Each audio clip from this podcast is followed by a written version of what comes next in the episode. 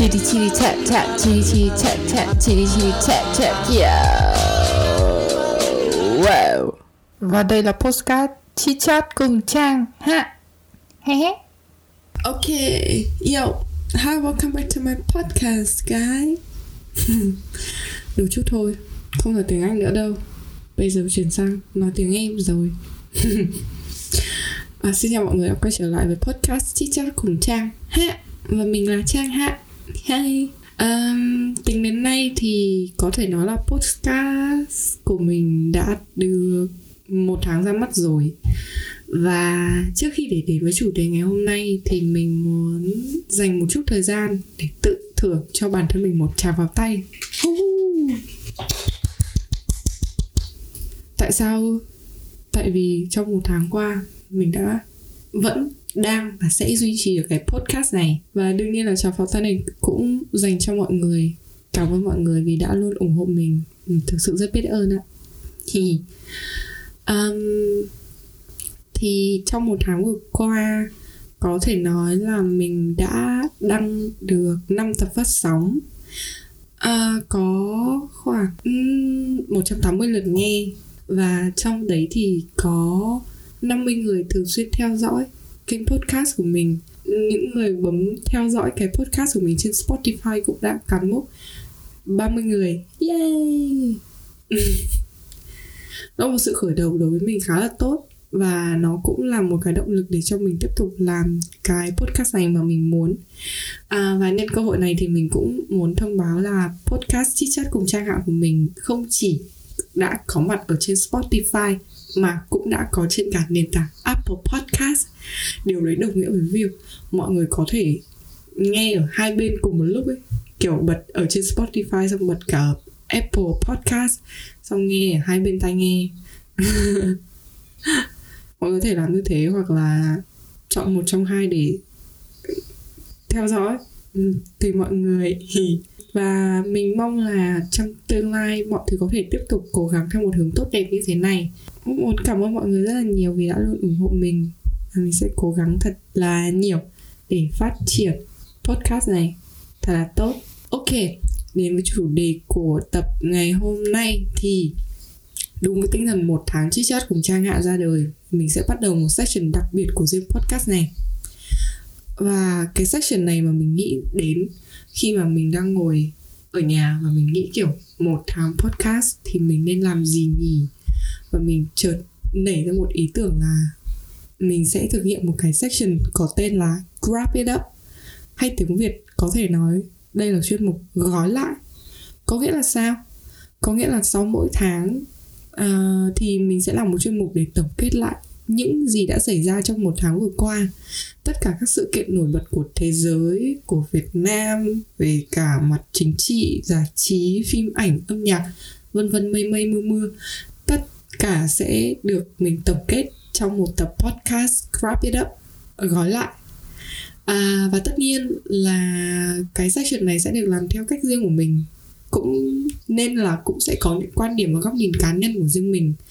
Nếu mà mọi người có ý kiến hay đóng góp gì thì có thể thoải mái nhắn tin cho mình qua Facebook, Instagram.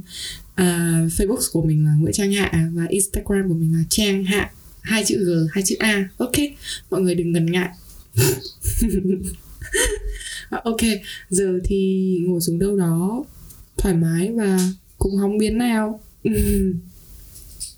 Ok, trước tiên đến với cái section Grab It Up này thì chủ đề đầu tiên mà mình muốn nói đến chính là politics. Cái sự kiện đầu tiên mà mình muốn nói đến có lẽ là một cái chủ đề khá là hot trong tháng một vừa qua về một người đàn ông khá là hot trong những năm vừa qua. Nghe đến đây thì có thể là mọi người sẽ hơi confusing, hơi thắc mắc và tự hỏi liệu có phải là về một người đàn ông tay bé tóc vàng da màu cam không? Nếu mà mọi người nghĩ như thế thì đúng rồi đấy. Không ai khác thì chính là đỗ nam trung tức cựu tổng thống mỹ donald trump. Sở dĩ mình muốn nói về chuyện này là vì mình thấy những cái sự kiện liên quan đến ông này và những cái scandal xoay quanh ông Trump và nước Mỹ nó rất là hot trong khoảng thời gian vừa rồi đặc biệt là trong tháng 1 vừa rồi. Kiểu hầu như bất kỳ một cái nền tảng mạng xã hội nào mà mình dùng mình đều thấy có những cái meme về ông đấy và những cái sự kiện đặc biệt là cái sự kiện Capitol Hill cái uh, biểu tình ở nhà quốc hội nhà quốc hội Mỹ. Kiểu nó phủ sóng khắp mọi nơi trên mạng xã hội luôn chính bởi vậy nên mình muốn nói về cái này đầu tiên trong section này. Thì cái việc đã xảy ra trong tháng 1 vừa qua đó chính là ông Trump đã tranh cử tổng thống lần thứ hai sau nhiệm kỳ 4 năm của mình. Và trong tâm thế tự tin rằng có rất nhiều người ủng hộ mình và nắm chắc phần thắng trong tay trước đối thủ là ông Biden à, tức ông Joe Biden nhưng mà gọi Biden cho nó tiếng Việt và nó thực tế với cái tên Đỗ Nam Trung nữa.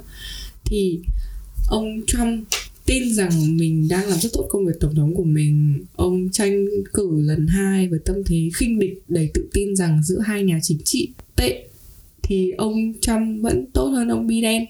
Bằng cái gì đấy? Uh, I don't know.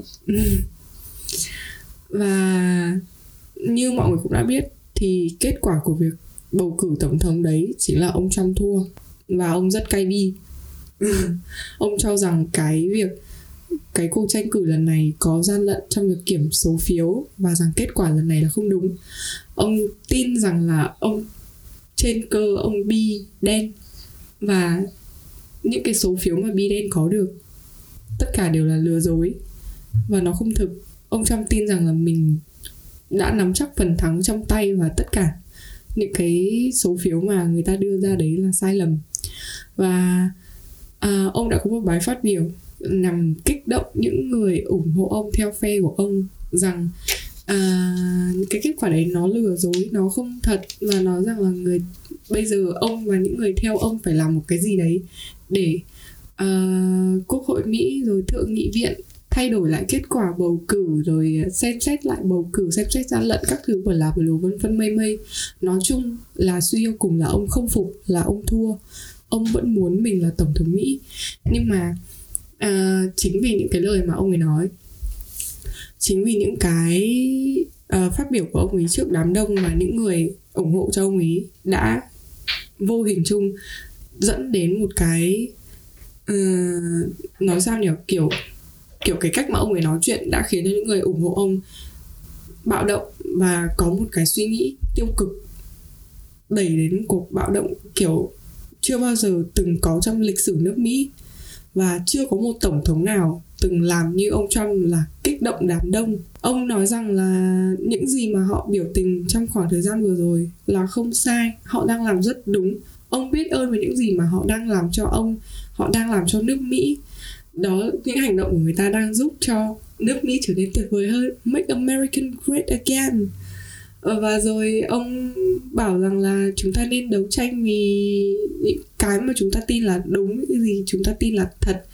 Và rồi thì những người ủng hộ ông đã nổi loạn, bạo loạn và xâm chiếm vào nhà quốc hội. Và mọi người biết điều gì đã xảy ra rồi đấy. Những người tham gia vào cuộc bạo loạn đấy đã bị bắt và đang chờ được xét xử, luận tội với đúng những gì mà người ta đã làm và nhiều người cũng tự hỏi là cái việc mà ông Trump vô hình chung và gián tiếp tạo ra bạo loạn như thế thì ông Trump có phải chịu trách nhiệm gì trước pháp luật Mỹ hay không? Thì câu trả lời là có. Ông Trump đang đợi Thượng nghị viện đưa ra quyết định quy tội vì những hành động của mình và theo mình đọc thì phiên tòa luận tội sẽ được diễn ra vào ngày 9 tháng 2 sắp tới. Và có một sự thật rằng đây là lần thứ hai ông bị luận tội. Lần trước ông bị luận tội là cũng liên quan gì đến một phát ngôn gây sốc giấy của ông ý trong năm vừa rồi. Nhưng mà mình không nhớ lắm. Nhưng mà những gì mình nhớ là cái lần luận tội đầu tiên đấy, nó chỉ giống như kiểu một cách hình thức ấy, để làm dịu đi dư luận và người dân tại vì cái luận tội đấy nó không có tác động hay là cũng chả ảnh hưởng gì đến ông trong một tí nào cả nên là không biết là lần luận tội thứ hai này mọi thứ sẽ như thế nào và kết quả sẽ ra sao Chúng ta hãy cùng đón chờ xem điều gì sẽ xảy ra với người đàn ông da cam tóc vàng tay bé này nhé. Có lẽ là phải hẹn đến Grab It Up phần 2 thì mới biết được chuyện gì đã xảy ra với Trump.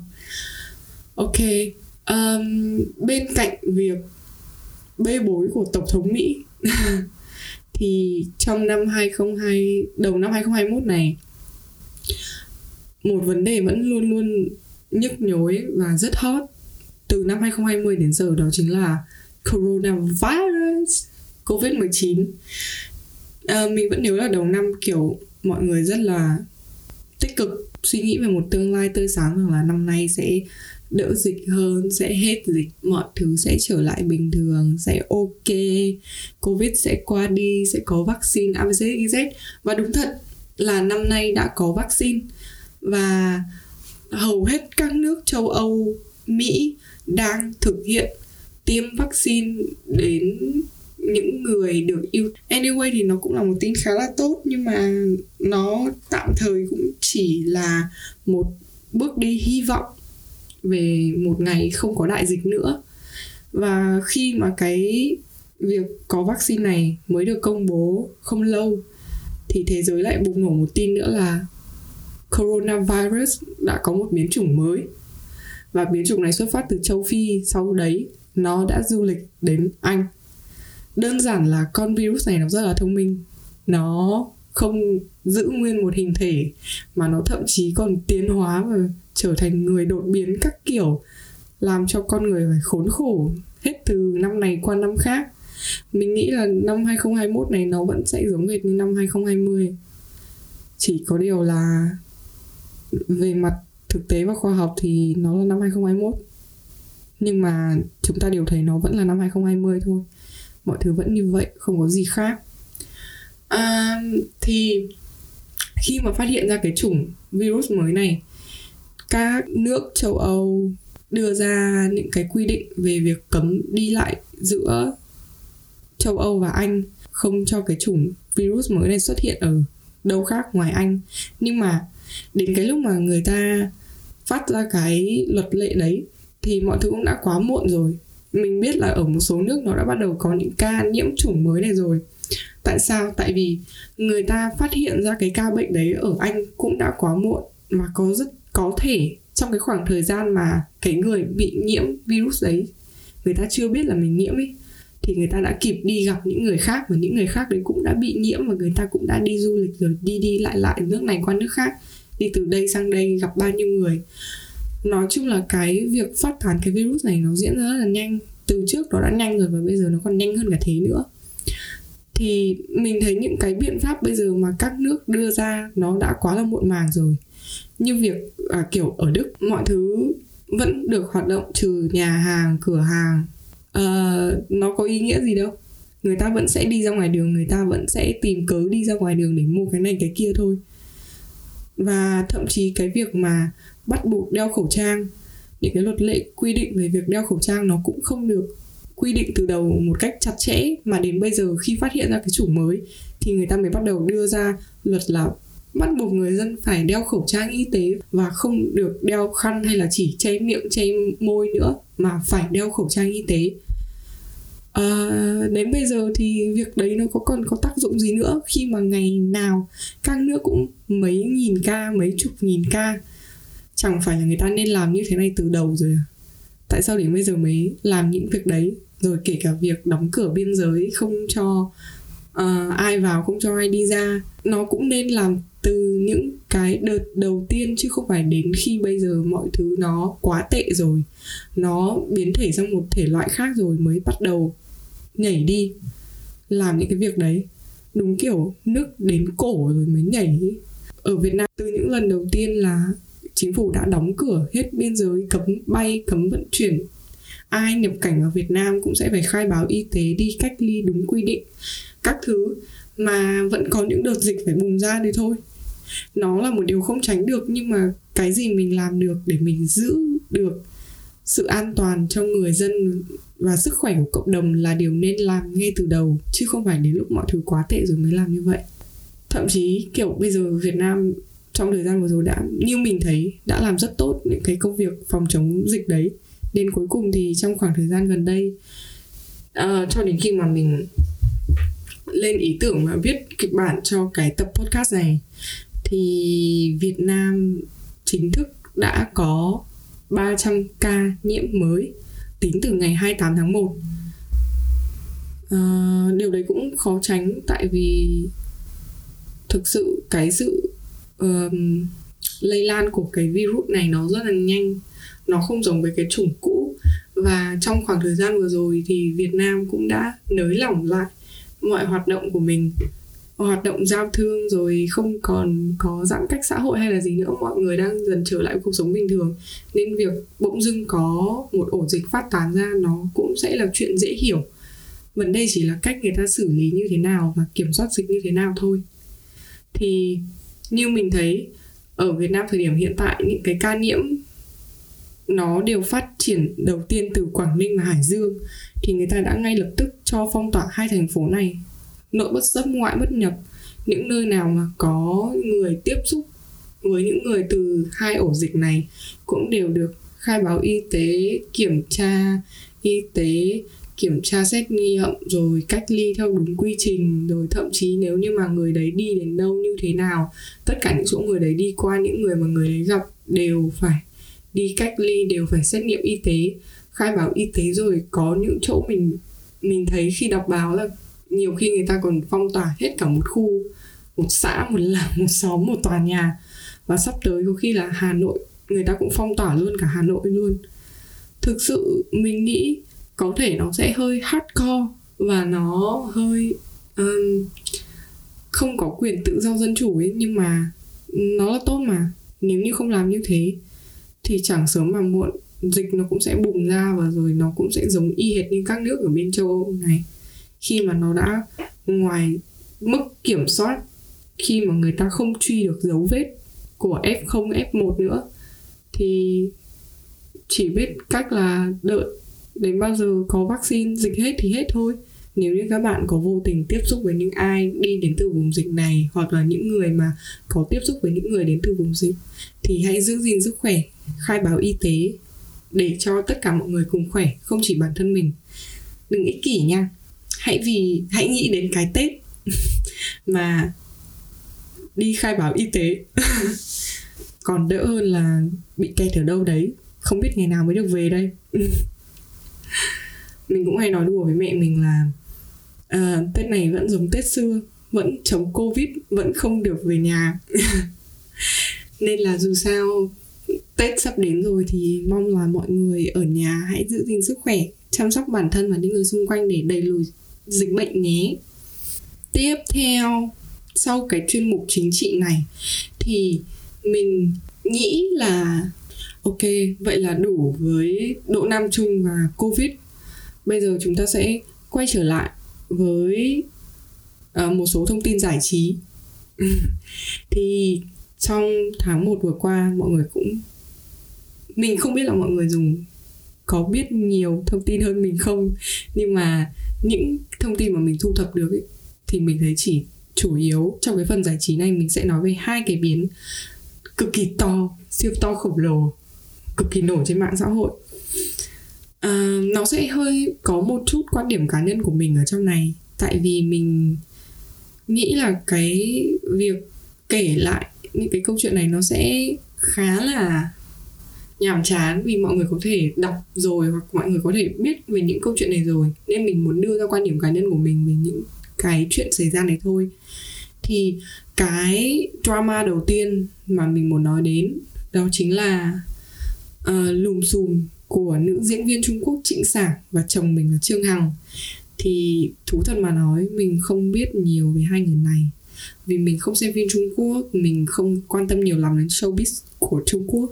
Cái lối sống của nữ diễn viên này khiến mình suy nghĩ rất là nhiều và mình cũng có khá nhiều quan điểm cá nhân về cái chuyện mà người ta làm. Thì uh, sơ sơ cho những người nào mà không biết thì Trịnh Sảng và Trương Hằng yêu nhau một thời gian sau đó người ta kết hôn rồi hai người cũng đưa đến quyết định là nhờ dịch vụ mang thai hộ để có con. Nhưng mà cái chuyện đáng nói ở đây là Trịnh Giảng hiện tại đang là một diễn viên hạng A, rất là nổi tiếng ở Trung Quốc. Việc mà cô này và chồng mình quyết định thực hiện mang thai hộ theo luật pháp Trung Quốc thì là không được, vì người ta quy định là không được mang thai hộ nên là hai người này đã đi sang Mỹ và nhiều mang thai hộ ở bên Mỹ nhưng mà ok mình đến đây thì mình cảm thấy cái việc mang thai hộ ấy, nó đã không có thiện cảm với mình rồi vì bản thân mình phản đối việc này. Tại vì đối với mình cái việc phụ nữ mang thai và đẻ ra một đứa con nó là một việc rất là linh thiêng. Nó không chỉ là cái gắn kết giữa giữa giữa hai vợ chồng giữa tình cảm vợ chồng nam nữ mà nó còn là gắn kết kiểu tình mẫu tử ấy.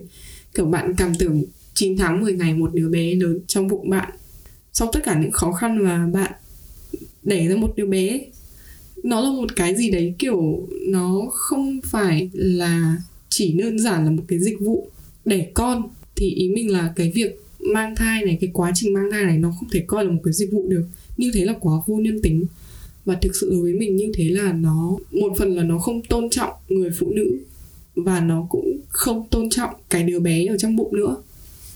Kiểu, bây giờ bạn cứ tưởng tượng ok có thể hiểu là người ta cũng sẽ có lý do của riêng mình là uh, người ta không thể mang thai được sức khỏe người ta quá yếu nên người ta không không đủ khả năng để mang thai. Ok mình hiểu điều đấy.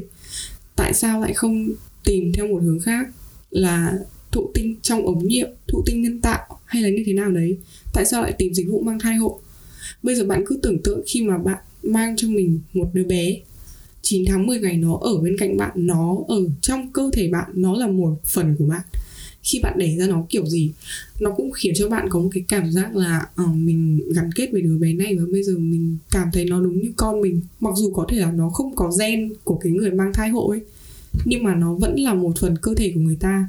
Mình đã từng xem một cái bộ phim tài liệu khi mà có một người phụ nữ người ta mang thai hộ ấy, và đến cái lúc mà người ta đẻ ra người ta cảm thấy là uh, người ta bứt rứt ở trong người ta bứt rứt trong lòng ấy. Người ta vừa người ta cần tiền. Người ta làm thế là vì người ta cần tiền. Nhưng một phần bên trong người ta không muốn rời xa đứa bé đấy. Vì cảm giác như kiểu trong cả cái khoảng thời gian ở bên cạnh đứa bé đấy nó có một cái mối liên kết nào đấy giữa hai người. Và người ta không muốn trả đứa bé lại cho cho bố mẹ đẻ của nó. Và thực sự nó đã tạo nên một cái cuộc cãi vã rất là lớn. Người ta cũng nói qua nói lại nhau rồi, nói chung là mình cảm thấy rất là thương. Thương cho cả cặp đôi kia và cũng thương cho cả người làm dịch vụ nữa. Nên là mình rất phản đối cái chuyện mang thai hộ này.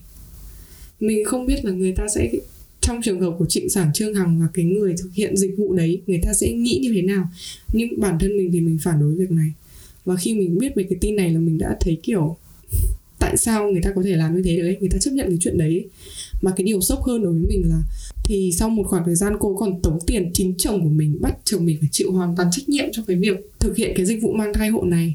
Và thậm chí còn từ bỏ quyền nhận con, quyền nuôi con, từ bỏ hai đứa bé này không muốn làm mẹ của chúng nó. Mình kiểu, ok, đã không phải là con người rồi, bây giờ làm thêm như thế đúng kiểu thực sự vô nhân tính, không có một cái gì để nói luôn ấy mình không cần biết là kiểu nổi tiếng đến cỡ nào bao nhiêu tiền rồi gia cảnh xuất thân mọi thứ như thế nào mình không cần biết. Nhưng mà xét về mặt con người và nhân tính thì trịnh sảng đúng là một người không có nhân tính. Theo những gì mình đọc thì um, trịnh sảng cuối cùng cũng bị không cho bất kỳ phim truyền hình uh, chương trình thực tế quảng cáo uh, tất cả mọi thứ có mặt trịnh sảng sẽ đều bị gỡ bỏ và không được chiếu ở trên sóng truyền hình không được xuất hiện ở bất kỳ một phương tiện truyền thông nào APC, các kiểu. Và điều đấy đồng nghĩa với việc là trịnh sản sẽ phải đền tiền hợp đồng cho những nhà sản xuất cho đạo diễn cho nhãn hàng tất cả mọi thứ. Và đấy mình nghĩ nó là một cái kết xứng đáng cho những gì mà cô ta đã làm và những gì cô ta phải chịu đựng vì những gì mà mình đã làm thực sự có khi như thế còn là quá nhẹ, nó chỉ là mất mát về tiền của thôi. Anyway thì kết thúc với chuyện đấy, quay về một câu chuyện drama khác. Mọi người cũng biết là trong tháng vừa qua, trong một khoảng thời gian, cộng đồng mạng việt nam đã rất sôi nổi bàn tán về việc trà xanh của sơn tùng mtp thiểu bảo trâm và hải tú. Wow cá nhân mình sau khi nghe loáng thoáng những câu chuyện đấy đọc những bài phân tích và những bài đưa ra ý kiến thì mình cũng có một số ý kiến của cá nhân mình và nó hoàn toàn đến từ góc độ của bản thân mình thôi nhé thứ nhất mình nghĩ trong chuyện không có ai đúng ai sai hết. Ừ, đối với mình thì trong một cái mối quan hệ nào đấy luôn luôn sẽ là cả hai người cùng đúng hoặc cả hai người cùng sai ai cũng có lỗi hết. Không ai là không có lỗi hay là không ai là hoàn toàn trong sạch cả. Và một sự thật chắc chắn là chỉ có người trong cuộc mới hiểu rõ nhất tại sao đối phương lại đưa ra quyết định như thế. Và những gì mà cộng đồng mạng biết và tất cả những gì mình biết hay các bạn biết nó cũng chỉ là thông thông tin được đến từ một phía của những người thân những người bạn của thiều bảo trâm. À, và nó cũng chỉ là tin đồn thôi không có gì là chắc chắn một trăm phần trăm cả. Những gì có khi những gì ở trên truyền thông mà người ta đưa tin ý, là những có khi còn là thông tin theo dệt chứ không phải là thông tin chính thống. Tại vì tất cả người trong cuộc từ Diều Bảo Trâm đến Sơn Tùng MTP hay kể cả là Hải Tú đi chăng nữa chưa một ai đã từng lên tiếng xác nhận cái chuyện này và chưa ai lên tiếng nói ra là à, mọi chuyện xảy ra như này như kia. Tất nhiên là người ta sẽ không làm như vậy. Tại vì sao? Tại vì đấy là chuyện riêng của người ta. Người ta không muốn nói ra cũng có lý do của người ta. Ngay từ đầu khi mà công khai một quan hệ, người ta đã không công khai rồi thì ngay cả khi chia tay người ta cũng muốn mọi thứ trong êm đềm thôi. Và với những gì mà mình quan sát thì bản thân mình vẫn giữ vững một ý kiến là không ai đúng, không ai sai trong chuyện này hết. Vì bản thân mình cũng đã từng trải qua một trường hợp gần giống như thế. Và mình hiểu cái cảm giác của thiếu bảo trâm lúc đấy. Mình biết là nó đau và có thể cảm giác giống như kiểu mình bị phản bội. Nhưng mà chắc chắn người yêu mình mà bỏ mình đi sau một khoảng thời gian dài như thế thì có lý do của người ta để người ta đưa đến quyết định như thế. Vì không có một quyết định nào dễ dàng để nói ra khi mà bạn đã yêu nhau quá đậm sâu và hiểu nhau quá nhiều cả. Chỉ là thiều bảo trâm vẫn chưa đủ tỉnh táo. Có nghĩa là vì thiều bảo trâm cũng giống như mình trong cái khoảng thời gian đấy là vẫn đang chìm sâu vào trong cái tình yêu đấy và đang cảm thấy rất là đau lòng nên không suy nghĩ thông suốt được, nên là cũng cảm thấy hận, cũng cảm thấy cáu, cũng thế này thế kia, thì tất nhiên nó cũng sẽ có những hiểu lầm như thế. Nhưng mà mình nghĩ là đến một khoảng thời gian nào đấy khi thiều bảo trâm nhìn lại, và nếu có có một phút giây nào đấy có ai đấy hỏi thiều bảo trâm về chuyện này, thì mình nghĩ là thiều bảo trâm cũng sẽ không trách sơn tùng đâu. Và mình nghĩ là sơn tùng mtp trong chuyện này cũng có lý do của mình. Và hải tú cũng thế. Chúng ta đều chưa có một câu trả lời chính xác cho việc có thực sự là hải tú là trà xanh. Có thực sự là hải tú là người chen giữa vào câu chuyện của hai người này. Chúng ta cũng đâu biết được là giữa sơn tùng và thiều bảo trâm có xảy ra chuyện gì ở giữa hay không, người ta cãi nhau vì cái gì, tại sao người ta chia tay, mình cũng đâu có biết được. Ai cũng có mặt xấu của mình, ai cũng có mặt tốt của mình. Không ai tốt hoàn toàn và cũng chả ai xấu hoàn toàn cả chỉ là do cách nhìn của bản thân mình nhìn người ta như thế nào thôi. Nên là mình muốn mọi người thay đổi cái nhìn và thoáng hơn một tí. Và điều đấy dẫn đến ý kiến thứ hai của mình. Có rất nhiều ý kiến cho rằng là thiều bảo trâm chịu thiệt trong một quan hệ này cho rằng sơn tùng bội bạc làm phí hoài thanh xuân của thiều bảo trâm. À, xin lỗi các bạn thiều bảo trâm thiệt ở đâu cơ? Mất thanh xuân á. À, sơn tùng thì không có thanh xuân à? Mà mình thấy Thiều Bảo Trâm là người yêu của Sơn Tùng kể cả dù là Sơn Tùng không công khai đi chăng nữa thì cả cái đất nước Việt Nam này mỗi khi ai nhắc đến Thiều Bảo Trâm ai chả bảo là Thiều Bảo Trâm là người yêu của Sơn Tùng Á. Chứ có ai bảo Thiều Bảo Trâm là ca sĩ hay diễn viên gì đâu. Thậm chí nếu có khi Thiều Bảo Trâm không phải người yêu Sơn Tùng cũng chả ai biết Thiều Bảo Trâm là ai đâu mình còn chẳng biết nữa là. Đó, thì mình thấy cái quan điểm về việc người con gái mất thanh xuân rồi Sơn Tùng là người bội bạc, nó không liên quan gì đến câu chuyện này ở đây cả. Ai cũng có thanh xuân tuổi trẻ của mình, mất hay không đấy là do người ta suy nghĩ thôi.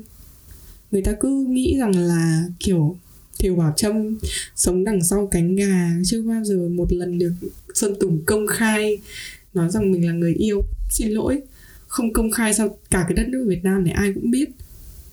Tất cả những cái hình ảnh mà hai người đăng lên rồi uh, những cái dòng status các thứ nó đều hin đến cho người ta biết là hai người đang yêu nhau mà. Nên mình thấy ở đây chả ai thiệt chả ai mất cái gì cả. Thậm chí thiều bảo trâm còn là người được nhiều hơn là sơn tùng trong mối quan hệ này. Và mình nghĩ là ok nó sẽ rất là không công bằng với thiều bảo trâm khi nói như thế. Nhưng mà có một sự thật rằng là nó đúng là như thế. Mình không thể nghĩ khác đi được. Vì nhìn một cách thực tế thì sơn tùng có nhiều thứ để mất hơn là thiều bảo trâm chứ. Trong câu chuyện này, mọi thứ bùng nổ ra thì thiều bảo trâm hiện tại đang là người được rất nhiều. Và người mất ở đây là sơn tùng đấy chứ. Nên là mình thấy cái quan điểm thiều bảo trâm chịu thiệt và sơn tùng bội bạc nó hoàn toàn sai. Và có nhiều người cũng đem ra mổ xẻ cái câu nói của sơn tùng ở trên sóng truyền hình à, thương em hay là cái gì đấy kiểu cái cái lời cuối cùng mà sơn tùng gửi đến cho thiều bảo trâm ấy. Mình cũng thấy có nhiều bài phân tích là cái chữ thương đấy nó có nghĩa là như thế nào. Thì đối với mình thấy sơn tùng nói thương em là thương thiều bảo trâm từ những ngày đầu tiên yêu thiều bảo trâm. Thực sự là như vậy. Bây giờ các bạn cứ nghĩ xem kiểu 8 năm bắt đầu quen nhau từ khi mà Sơn Tùng bắt đầu nổi. Cái khoảng thời gian đấy Tùng cũng vượt qua nhiều khó khăn cũng uh, mang tiếng là đạm nhạc các thứ. Những cái lúc mà đau khổ đấy thì Thiều Bảo Trâm ở đâu? Thiều Bảo Trâm có bên cạnh Sơn Tùng không? Không và khi mà Tùng có được danh tiếng thì Thiều Bảo Trâm quay lại với Sơn Tùng. Ok, thế đấy là gì? Đấy là mượn danh tiếng của Sơn Tùng chứ còn là gì nữa? Và mình thấy cái việc mà Sơn Tùng nói là Sơn Tùng thương Thiều Bảo Trâm trong suốt cả khoảng thời gian yêu đấy cho đến khi chia tay, điều đấy vẫn đúng. Đối với mình thì mình thấy cái việc mà Sơn Tùng không công khai tình cảm với Thiều Bảo Trâm trước cộng đồng mạng và dư luận các thứ là một cách bảo vệ Thiều Bảo Trâm khỏi mọi thứ và là một cái hành xử rất khá là chuyên nghiệp của Sơn Tùng. Khi mà muốn mọi người tập trung vào sự nghiệp ca sĩ, hoạt động nghệ thuật của Sơn Tùng chứ không phải là soi mói, đào vào những cái đời sống riêng tư, chuyện tình cảm riêng tư của người ta. Mình cũng mong là qua cái chuyện này thì mọi người hãy quan tâm và để ý đến chuyện hát hò của người ta chứ không phải chuyện người ta yêu đương ai, thích ai và người ta yêu như thế nào.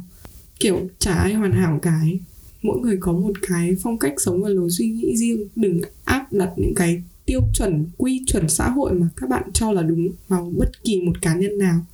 Như thế là quá không công bằng cho người ta.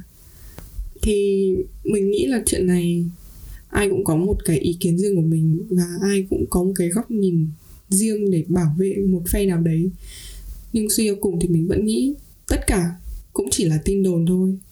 Và hãy để nó là tin đồn và cho nó lặng xuống.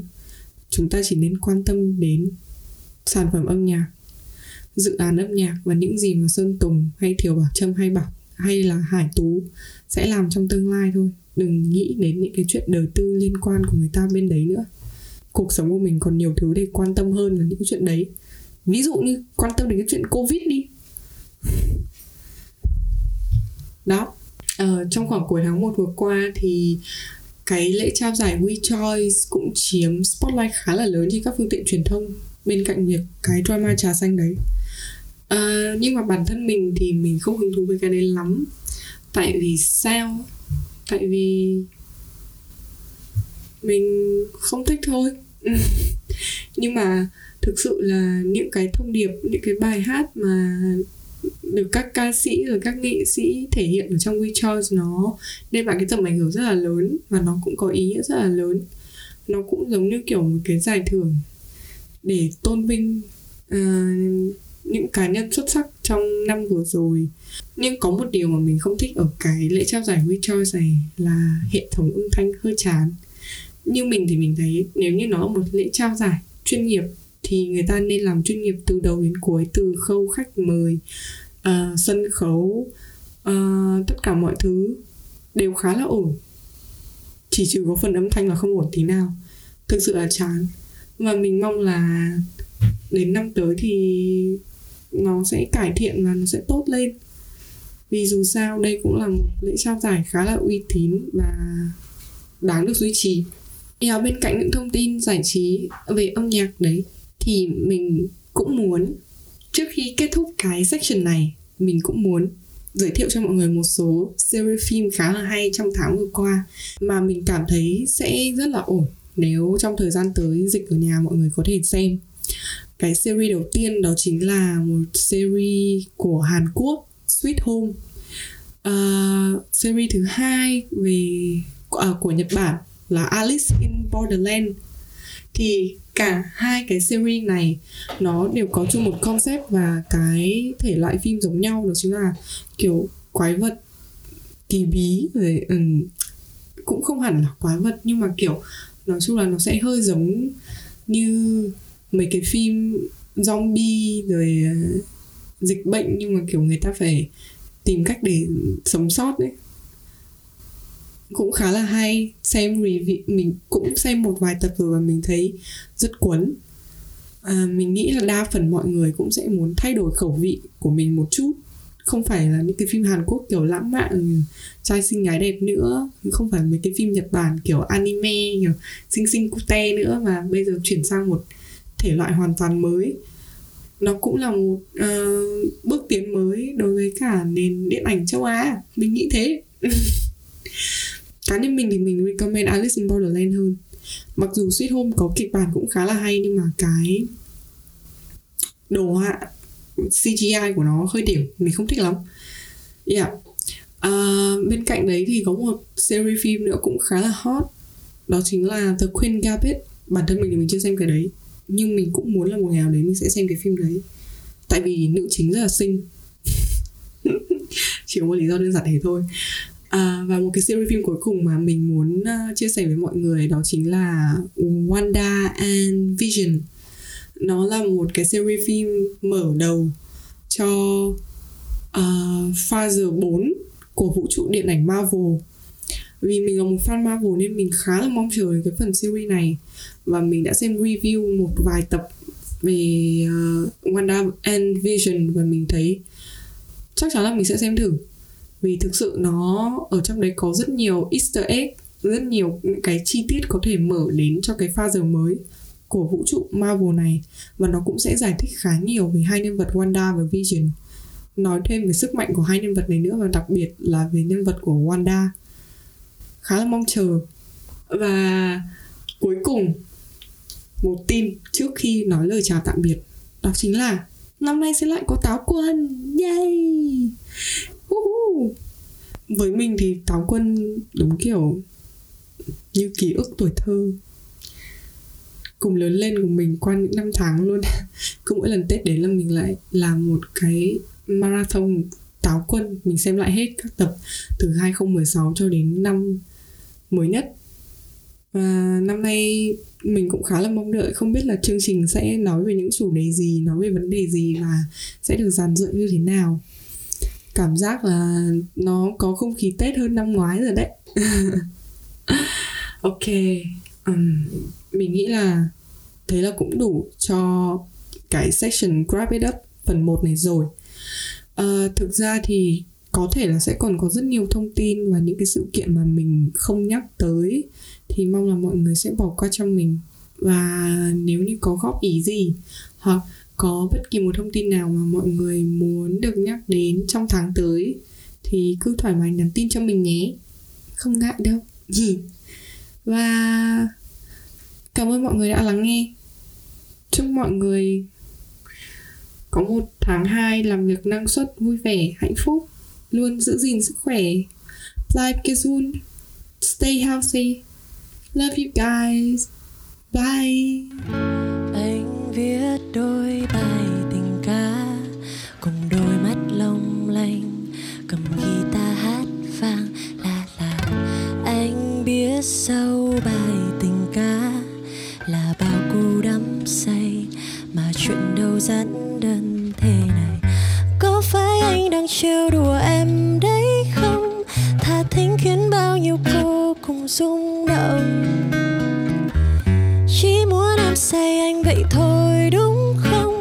sự thật đây nhiều khi